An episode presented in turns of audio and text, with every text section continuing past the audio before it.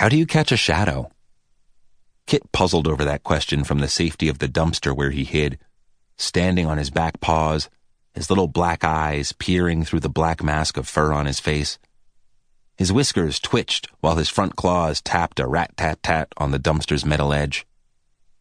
He had perched himself on a mushy black trash bag, which he had, of course, first torn open to inspect the garbage inside. People, he'd noticed, threw away amazing quantities of lettuce and bread crusts and cheese rinds with hardly any mold on any of it. Now that he'd had a snack, he was ready to capture the shadow. He squinted against the shimmering sunlight overhead.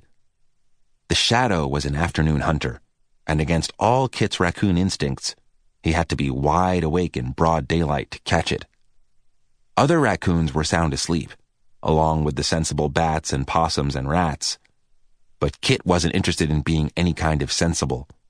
He was interested in catching his quarry. Of course, it wasn't the shadow he was after, but the bird of prey making the shadow, a red-tailed hawk named Volker. Kit had some questions he needed answered, and only Volker could answer them. However, no one in Ankle Snap Alley had ever spoken to Volker before, or at least no one who was still around to talk about it.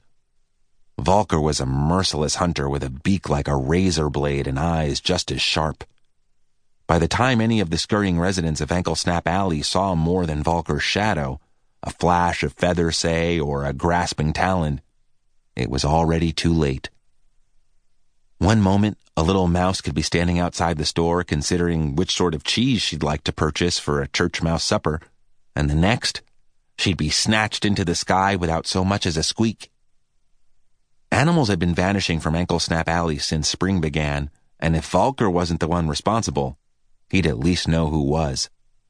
It was Kit's job as leader of the Moonlight Brigade and sworn protector of Ankle Snap Alley to find out what was happening to his neighbors.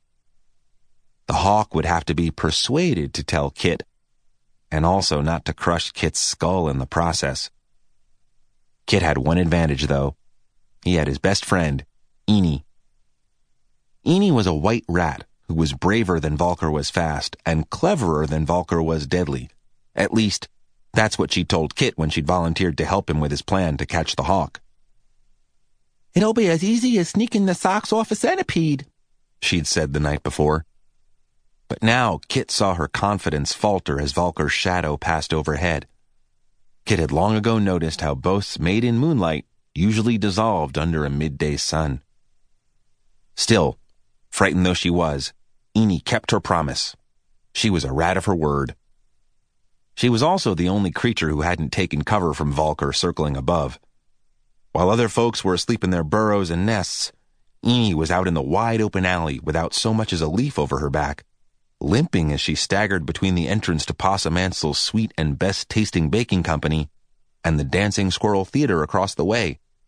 Her tiny pink paws clutched at the ground, and her limp-legged stutter steps dragged her far too slowly to make a getaway. To a hunter like Volker, fast food was the food that ran the slowest. Eenie must have looked like a delightful afternoon snack.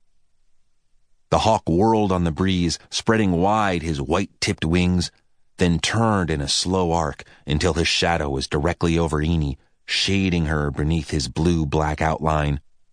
"Oh, oh no!" she cried, looking up at him. "Oh no, it's Volker! Someone help me!" She glanced at Kit in his dumpster. Her little eyes widened as she took a small hop toward him. Her back leg dragged behind her, and her limp made her too slow to reach the safety of the dumpster before Volker attacked. She took another faltering step, then another, then one more. "Ow!" she grunted with each step. "Ow! Ow!" She was too slow by half. "Come on, Eenie," Kit whispered. "Come on!" A screech from above stopped her where she stood. The shadow dove fast as lightning, and Eenie curled into herself, clamping her eyes shut, paws over her ears, prayers to the great mother rat on her lips as the winged raptor bore down, talons grasping for Eenie's fragile little bones. "Ah!" she yelled. "Screech!" Volker screeched. "Eenie!" Kit cried from the safety of the dumpster. Now! At Kit's shout, Eenie darted, her limp disappearing, and the hawk's talons caught only her paw prints in the dirt. The hawk had fallen for her trick, just as she'd known he would.